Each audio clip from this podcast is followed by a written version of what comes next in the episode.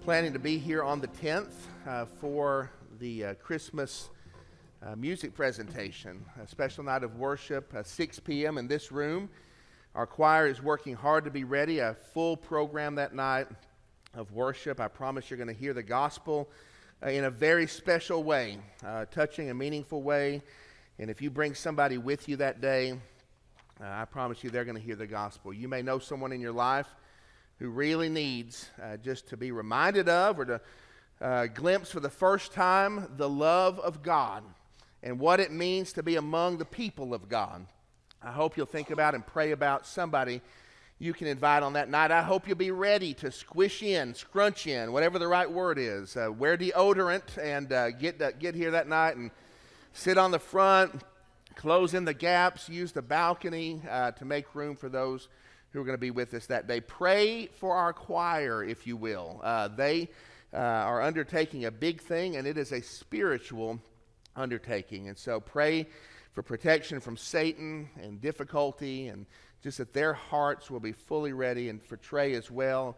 Uh, for that night uh, to lead us in worship. Uh, that's the 10th, and make plans for that, all right? If you will, turn in your Bible to Revelation, uh, the book of Revelation, chapter 2.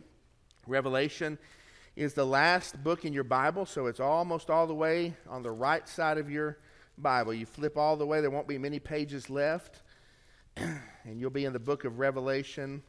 The revelation uh, of Jesus Christ to the Apostle John, or even through the Apostle John, to the churches. Uh, immediately to the seven churches of Asia Minor, uh, but truly to the, the whole church for all time. This is a message to us, a message of encouragement. We've been going through the seven churches to whom this is addressed.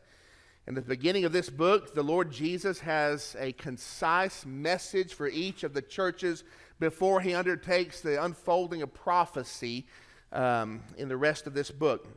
And so we have looked at several of these churches already, and today we come to the fourth church uh, the church at Thyatira. The church at Thyatira. Uh, this is um, a transition point in the book of Re- Revelation. The, the messages change here a little bit. The, message to Thyatira is the longest of the letters so far, uh, and perhaps the harshest, if you want to put it that way. The Lord Jesus is trying to preserve his church, and he comes to them uh, sometimes with words of strength, and sometimes in this case, he comes to them with words of challenge uh, for what they are doing wrong and what they need to correct in order to remain fruitful and effective. I was thinking back to a, a widow in my old church that told me the story of when her husband had passed away. Uh, it was an urgent situation where she went uh, into the hospital with him suddenly. His oxygen was low, his blood was low he needed a transfusion quickly. Uh, and they asked, What is his blood type? And she said, I don't know his blood type. And as they struggled to find the, the blood type and to figure this out so they could help him, she said she could just see him fading away. She, she held his hand by his side. She said he was always thinking of others. And uh, even in those last moments, he would gaze into her eyes and with almost a pleading voice, he, he said uh, what, what she thought was the most selfless thing over and over again. She said, he said, be positive. Be positive. You get it? That's his blood type. Uh, I'm sorry. Let's cut that out of the video. We all want to. Um, that's not a true story. Uh, there's times to be positive. Um, this may not have been one of them, but uh, this was. There's times to be positive, and when we come to the church at Thyatira, it, it was not necessarily a time to be positive. That was a really failed setup. I, I need to, I need to take a deep breath and recover from that. But um, the Lord Jesus comes to them, and not that he's not, not, not that he uh, wants to hurt them, not that he sets out to strike out at them, but with love, he wants to shape this church and remind them of what they've been given in Christ. And so we're going to look at this um, together and starting in verse 18. The church at Thyatira, This is uh, in Asia Minor, modern day Turkey. We have a missionary there today, a missionary to Turkey. The, we, we don't even call them by name. You know, on our website uh, and everywhere else, we call them the Weaver family. Uh, we don't have their picture proper because they can't be named or known to be in that place. It's such a dangerous place still. The persecution is so bad still in this place.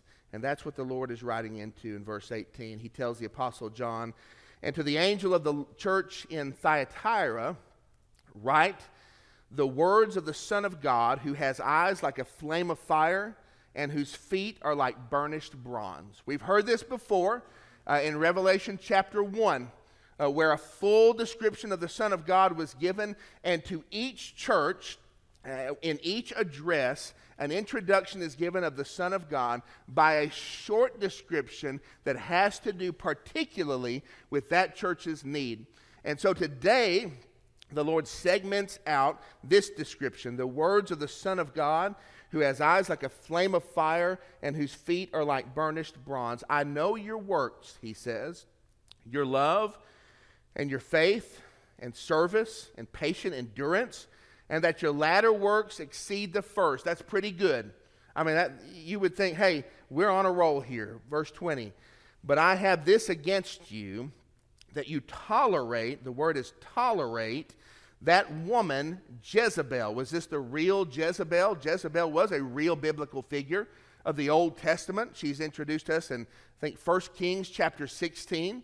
Uh, she is a wicked, vile woman. Uh, she hunts down the prophets of God to kill them. She pursues Elijah and torments him, uh, and ultimately is killed herself in the most graphic way of judgment. God brings to her, her flesh and body is eaten by dogs.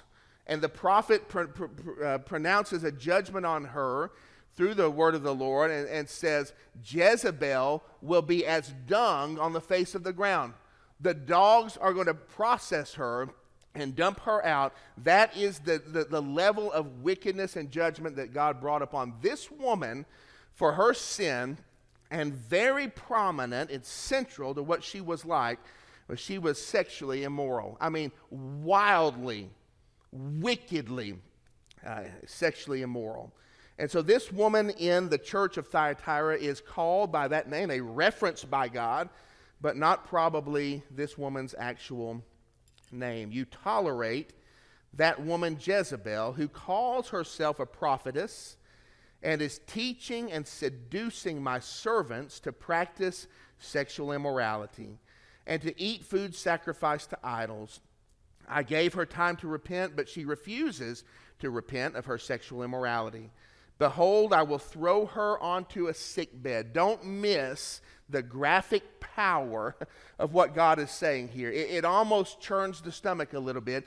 This woman whose activities surround uh, the, the, the bed chamber, the Lord Jesus poetically says, She wants a bed, I'll throw her onto a sick bed.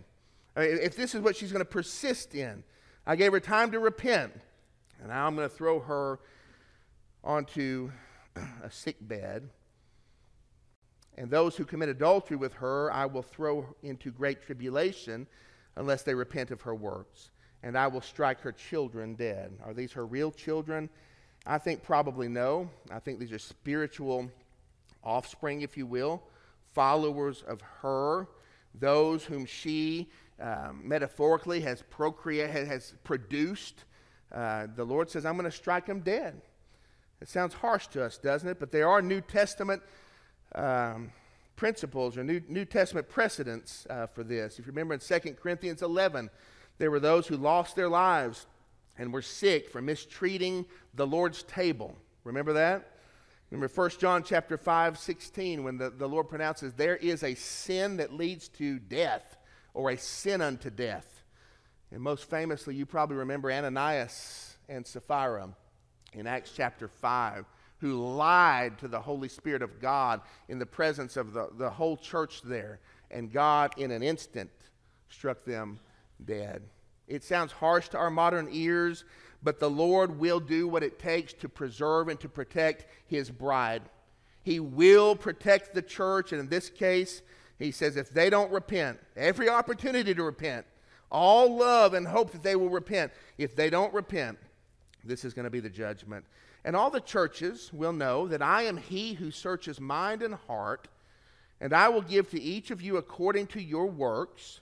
But to the rest of you in Thyatira who do not hold this teaching, who have not learned what some call the deep things of Satan. So, what was Jezebel teaching? The deep things of Satan. What is sexual immorality? It's a part of the deep things of Satan.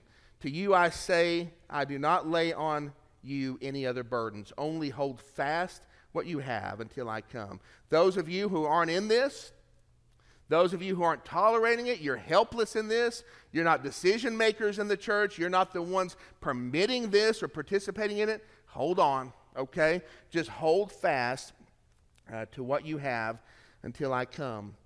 To the one, who, the one who conquers and who keeps my works until the end, to him I will give authority over the nations. This is a forecasting uh, of the eternal reign of the, of the risen and, and returned Lord Jesus Christ. In the millennial kingdom and in the eternal kingdom, he is saying here, listen, the one who conquers, who keeps my works to the end, I will give him authority over the nations. He's going to share that authority, and he will rule them with a rod of iron as when earthen pots are broken into pieces. What kind of authority will these folks share with the risen and returned Lord Jesus? Absolute forever authority, as with earthen pots when they're broken to pieces, even as I myself have received authority from my Father. And I will give him the morning star. He who has an ear, let him hear what the Spirit says to the churches. Complex, isn't it? There's a lot in that. But I want us to look quickly and hopefully simply at four warnings for God's people. Four warnings today for the people of God. The first is this beware of a partial view of the Savior. Beware of a partial view of the Savior. Jesus is not the same as when we last encountered him in the Gospels, is he? A dying Savior, a, a, a, wounded Savior on that cross. Here he is in power and in might. He's introduced as the one who is the Son of God. There's been a change, hasn't there? Even a change from chapter 1.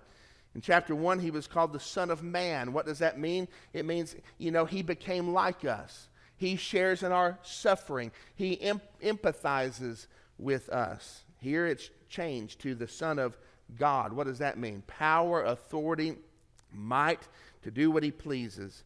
The eyes of flame in chapter 1 signaled compassion to see the people of God in their need. Now they signal the piercing judgment of God. He sees sinfulness within the church. You ever had someone give you what they call the stink eye? You know what the stink eye is? Some of y'all are giving it right now. Uh, stink eye, we used to call it stink eye or mean mugging. That's one thing I heard before. Somebody's giving you the mean mug. mug's like a face and it looks mean.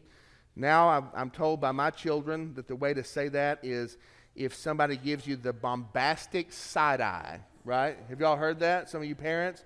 Bomba- it means they're looking at you through the side eye, right? And somehow it's all bombastic, right? I don't know.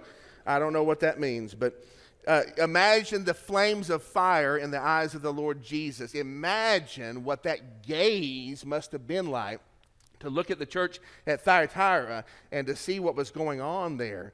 That's how he's introduced. The feet of bronze, burnished bronze, that glowing, refined bronze in chapter 1 meant the life, the animating life of the church. Now it means that the Lord Jesus is not going to stand still when it comes to sinfulness. The Lord Jesus has changed. There's another side of him that maybe they hadn't anticipated, and maybe that we don't anticipate here today. We've become too familiar with the modern renderings of Jesus that we've forgotten that he is a returning and reigning king. I remember my grandfather, I've told you this before, I believe, but we went to a Tennessee football game in Neyland Stadium. He took me there uh, many times. He was big into it. They're playing Notre Dame that day.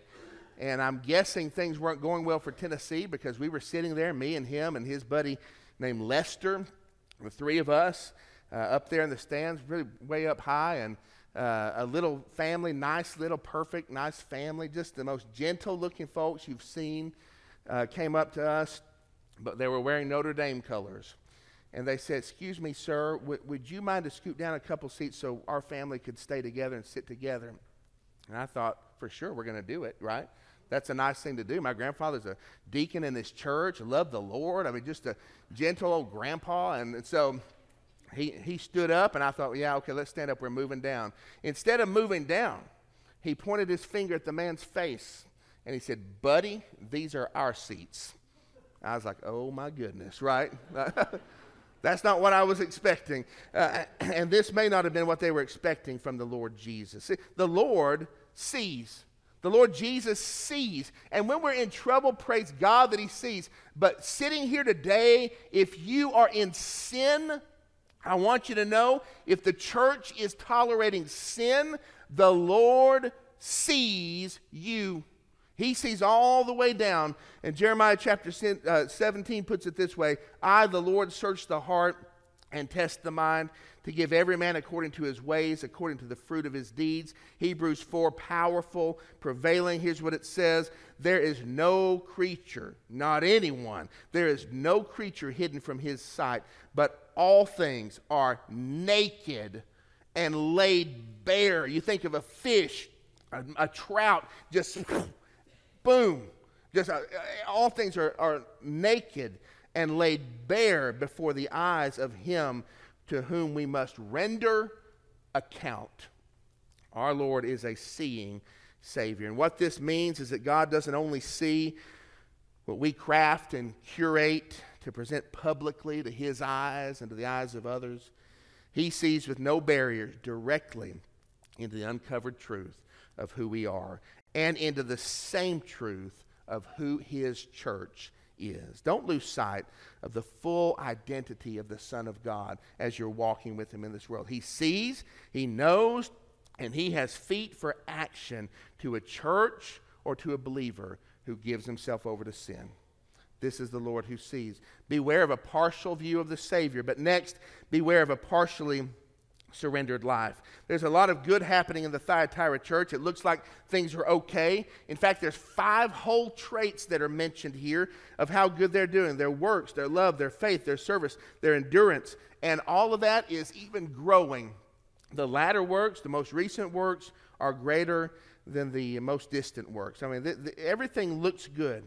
But Jesus doesn't spend very much time on this, does he? In the other letters, he's unpacked this a little bit more. But here, he doesn't spend much time because it is all threatened to be negated by sin in the church. It's a setup for him to tell them what he sees that they need to correct and repent of quickly. If this church was on Facebook, it would look so good. They would be so active. Their graphics would be awesome. They'd have mission trips all over the place. We would look at this church on Facebook and we'd say, wow, that's an awesome church. I mean, it looks like a great church. We might even be jealous. I wish our church had some of these things that this church has. But there was a rot in the center, in the heart of this church.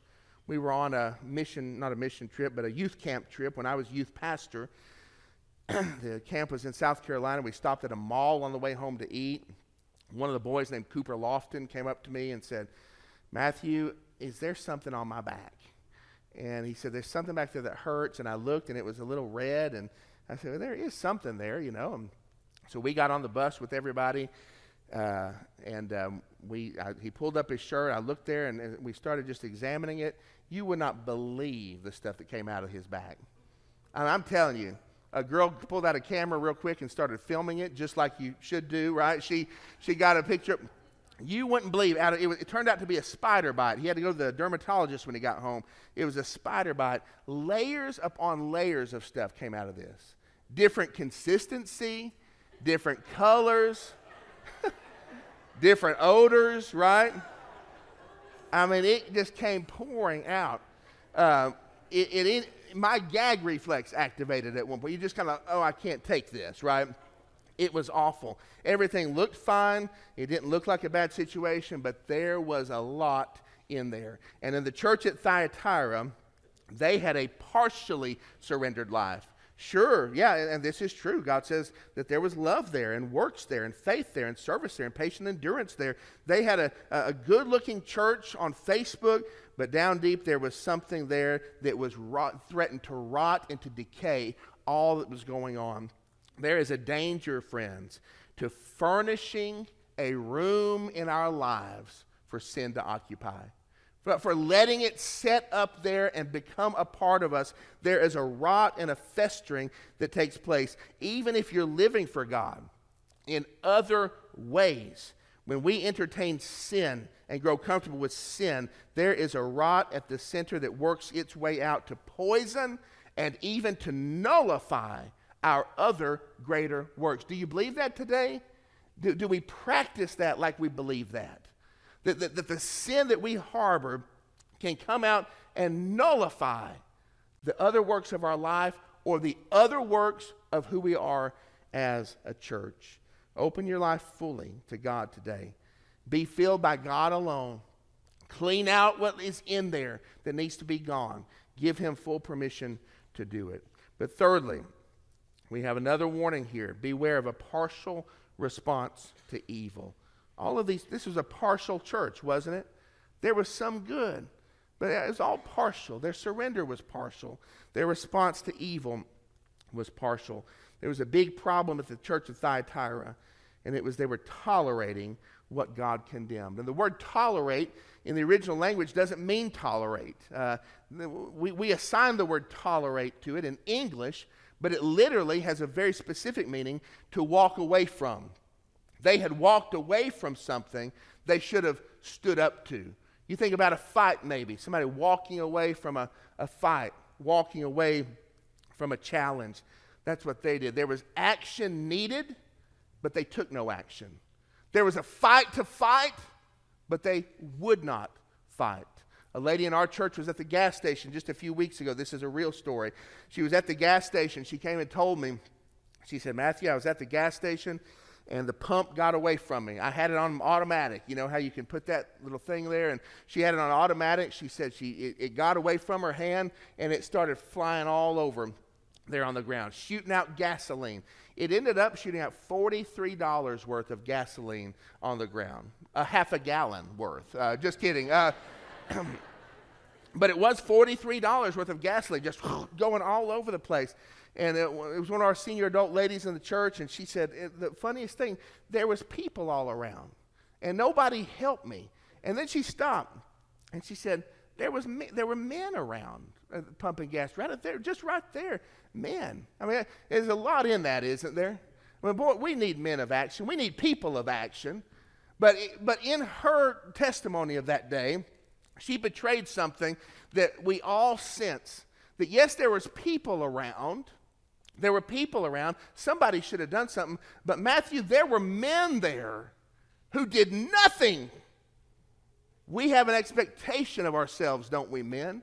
God has an expectation of us, men, to be people of action and compassion, to do what's called for when things are tough, when a fight is called for, to be people of proper aggression if necessary when a response, when action is needed, to be people who rise up. She said, Nobody came and helped me. Until finally the pump cut off. She said, I went in to settle my bill. Sexual immorality is singled out in the Bible as having no business in Christ's church, and they did nothing. There was a fight to fight, and nobody would do anything. They tolerated it they walked away from it. I want you to know that the Bible treats sexual immorality differently. Young people, I want you to know this too, because you're going to hear a lot of lies in this world. But the Bible speaks of sexual immorality different from other sins. You say, well, no, Matthew, all sins are equal. Okay, there may be a sense that we could have that discussion, but it's really not the sense of, of Scripture here. Listen to what 1 Corinthians chapter 5 says it is actually reported that there is sexual immorality among you. The apostle writing that is uh, shocked and aghast by this. Is there gossip in the church? Should there be? No, there shouldn't be gossip in the church. I mean, is there, are there other sins? Is there, is there covetousness in the church? Uh, yes, but, and yes, there shouldn't be that. But he says there's actually sexual immorality among you. I mean, it's a higher standard. It doesn't belong in the church, not a whisper, not a whiff of it. Ephesians chapter 5, verse 3 But sexual immorality and all impurity and covetousness must not even be once named among you. That means it, it ought, people not, uh, ought not even be able to say that there probably is that there. No reputation for it, no whisper of it. In fact, the NIV says that there should not even be a hint of sexual immorality among you. That's different, isn't it, than other sins? The Bible holds this sin to a different standard. 1 Corinthians chapter 6 and verse 18 flee from sexual immorality. What is the response, the godly biblical response to sexual immorality? Don't do it. Try not to. Flee from it. Get out of there. Flee from sexual immorality. Don't even be near that, it's too powerful. Every other sin a person commits is outside the body, but the sexually immoral person sins against his own body. Or do you not know that your body is a temple of the Holy Spirit within you, whom you have from God? You are not your own, you were bought with a price. What was that price? The price of his own blood. So glorify God in your body. And this was present, this sin was present in the church at Thyatira. There's a warning for churches here protect the purity of the body of Christ. I have a duty. Leaders, we have a duty. All of you, we have a duty to protect the purity of the body of Christ. When we see it, not to what? Tolerate it. When the fight comes to us, not to walk away from the fight. When action is needed, don't be afraid. Don't be too timid to take the action. Preserve the purity of the body of Christ. Churches that practice and ordain and unite in marriage and permit all manner of sexual sin are not heeding this warning. And it is a dire warning. But secondly, there's a warning for Christians here preserve the purity of your own self, preserve the purity of your own body. And you may not have a Jezebel, and we may not have that in our church, some lady teaching this stuff. But friends, young people, friends, what, what about when we put those little white things in our ears? We call them earbuds, right? What, what, who is the false teacher and what is she teaching us then about sinfulness and sexual immorality? If we're honest, there is very little popular common music out there that we can listen to, put in our ears, and not have to be on guard about this matter. Preserve your purity, the purity of the church and the purity of Christians. We do that with what we listen to, with what we put before our eyes, when we minimize or justify or normalize pornography, or when we allow a, a relationship to drift into sinful areas we are not heeding this very serious warning. Don't walk away from that fight. We do not have the liberty to have a different reaction from God's reaction when it comes to sexual sin or any other matter. We do not have the license to have a different heart than the one who purchased us with his own blood. None of this, none of this belongs to us. It is not ours. We are not our own. We were bought with a price. Be, beware of that partial response to evil. Yeah, okay. Little sexual immorality. What's that hurt? Lastly, beware of a partial view of victory. God makes a promise here, a surprisingly graphic promise to all whose faith proves true in the end. This may seem distant and unknown to us, the future things, the millennial kingdom, the eternal kingdom of God, new heavens, new earth, all of this when we will reign with the Lord Jesus. Those of us who have true faith will reign with the Lord Jesus, but it's a very real promise. It's meant to in- inspire, it's meant for them to be able to hold on just a little longer because of the promise that is to come. And the promises are this the first is you're going to reign with the Lord. I mean, you're going to rule with him as with a rod of iron. And just as the Father shares his authority with the Lord Jesus, so the Lord Jesus and the Father are going to dispense their authority among us to rule the nations with a rod of iron, as when clay pots are broken. We're going to share in that reign. That's amazing. If you know yourself, you know that's amazing that the Lord will put you in that position. But secondly, he's going to give to them the morning star. There are many, many opinions about this. Here's what I think. I think that the meaning of this is lost to us. I think ancient ears would have recognized it immediately, but I think it has to do with a symbol of victory. I'm going to give you a symbol of victory. I'm going to give you a symbol of authority. Uh, you're going to possess the morning star. You're going to share in the authority of God. You're going to be certified as His. It's worth it. It's worth it to hang on, even when things are hard. My son Reese the other day, I watched him in the church, and he was walking kind of back and forth, and I noticed he was going past a group of ladies out in the bridgeway over and over again, two or three times. I thought, wonder what, what is, why is walking back and forth? I didn't know the answer and didn't have time to ask. And later on, he came to me. he said, Dad, he said, I walked past a group of old ladies today. I said, Son, we don't have old ladies in our church. Um, No, he said, I walked past a group of old ladies today. He said, and it was the best smell of my life. Whoever you were, he likes your perfume, okay? So it was worth it. Walking back and forth, it was worth it to get another whiff of the old ladies, right? of their, it smelled so good the Lord closes with a note of encouragement here to say, friends at Thyatira, maybe even Jezebel. Jezebel, if you would repent. Oh, Jezebel. Don't you know the Lord had a heart of love for her? Don't you know? Jezebel, if you would repent, it's going to be worth it. The rest of y'all who are following her her, her so called children, those who are fornicating with her and, and, and have, have, have, have come into her teaching. If you just repent, I'm going to make it worth it if you just hold on.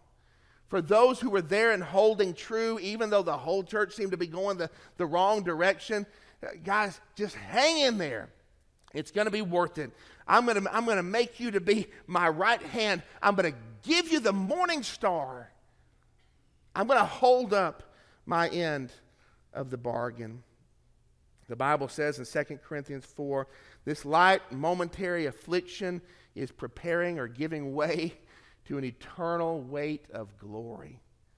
It may seem intense, but it's light and momentary compared to the gift God, the promise God is bringing. God has seen to it, He's seen to it that the joy that lies before us He's seen to it that the rewards, both now and in eternity, of a lasting life of faith are abundantly worth it. They're worth it, kids, young people, senior adults. They're worth it.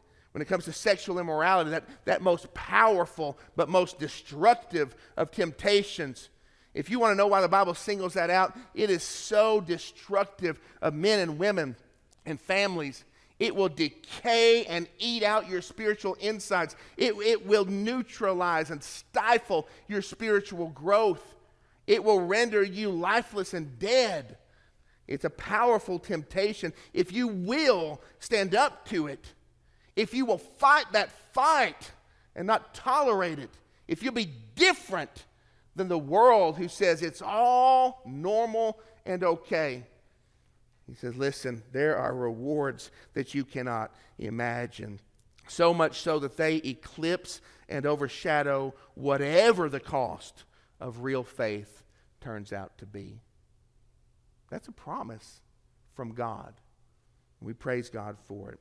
So a few weeks ago, October 7th, a group called Hamas crossed the border from Gaza into Israel proper massacred people, 40 babies beheaded, 40 of them. Different houses, different places. Not just killed, babies. What if somebody came to us today and said, they did 40 babies over there, and we said, that is evil. It's just evil. I said, we'd be okay with 20, though. Let's do 20. 20 would be okay. They killed 40 babies over there, chopped off their heads, probably in front of their parents. Well, that's awful. We could go with five, though. Can you imagine that? What would that make us? Evil. We do not have permission. We do not have permission to take what God says is evil and to spoon out a measure of it into our lives. Well, it's just a little bit, Lord. It's just partial. Surely we can have this much of it. God calls it evil, and we don't have the privilege to call it anything else. Have you grown comfortable with the presence of sin in your life? Listen, I'm not pointing a finger today. And I love you. And God loves you. And God loved that woman Jezebel when he wrote this. And he wanted her to repent. But have you grown comfortable with the presence of sin in your life? Have you furnished a room for it to take up residence there? The Lord Jesus was so uncomfortable with it that he gave his life to set you free from it. And today, his promise holds true from Ephesians 1 that in, in him we can have redemption through his blood, the forgiveness of our trespasses, to the measure of the richness of his grace. However rich his grace is, immeasurably rich, is how immeasurable you can be redeemed today and forgiven of your trespasses. 1 John 1 If we confess our sins, he is faithful and just to forgive us our sins and to cleanse us from all unrighteousness. How much unrighteousness? All of it. To cleanse us from it. The Lord Jesus is able to hear your repentant heart, to forgive you, to heal you, to restore you, and to set your footing straight. Don't be at ease with that for which Christ died. Don't do it. Let us live out the reality of our redemption. It's real. Let me pray for us. In just a moment, I'd like to offer you a chance to respond. Probably a tough day to respond. I gave my life to Christ during a sermon on sexual sin. Sexual sin was not what I was responding to, but I was responding to the call of the gospel. I came anyway, even though I thought people might think ill of me. I had to come to Jesus. If today you need to make a response to Christ, the floor is open for you to do so. I'll pray with you. We'll celebrate with you. We'll stand with you. We'll go with you. We love you. If you need to come and confess sin, if you need to bow the knee for prayer, if you need to seek church membership or baptism, we're here for that too. It may be a day that right there in your seat, you have to ponder this on your own and that's okay. If God has called you to a fight today, a fight against sin, don't walk away as a coward. Go with Him. You say, I don't have the strength, He has the strength. Let Him go with you. If God's called you today to action on some front other than what we've talked about, when you stand up and come today, let it be known. This Savior loves you dearly I can never, with human language, tell you how much, but I promise you it goes further than you think. God loves you and He wants you. Heavenly Father, thank you today for your kindness to us. Thank you for the cross of Calvary that allows us to know for sure that you want to forgive us and cleanse us from unrighteousness. Father, help your church to be courageous and pure, wanting to follow you in every way. Father, if there's sin in a life here today, I pray, God, that you will root it out, that you will bring confession into them, repentance, Lord, that you will turn their lives from it, that you will grant them deliverance and victory over what has held them for so long. And I pray for our church that you will always help us to hold the Word of God in such high esteem that we will not turn from it and we will fight the fights you call us to fight, no matter the cost, knowing the weight of glory ahead promised to us by the Lord Jesus is real and coming. We thank you for that in His name only.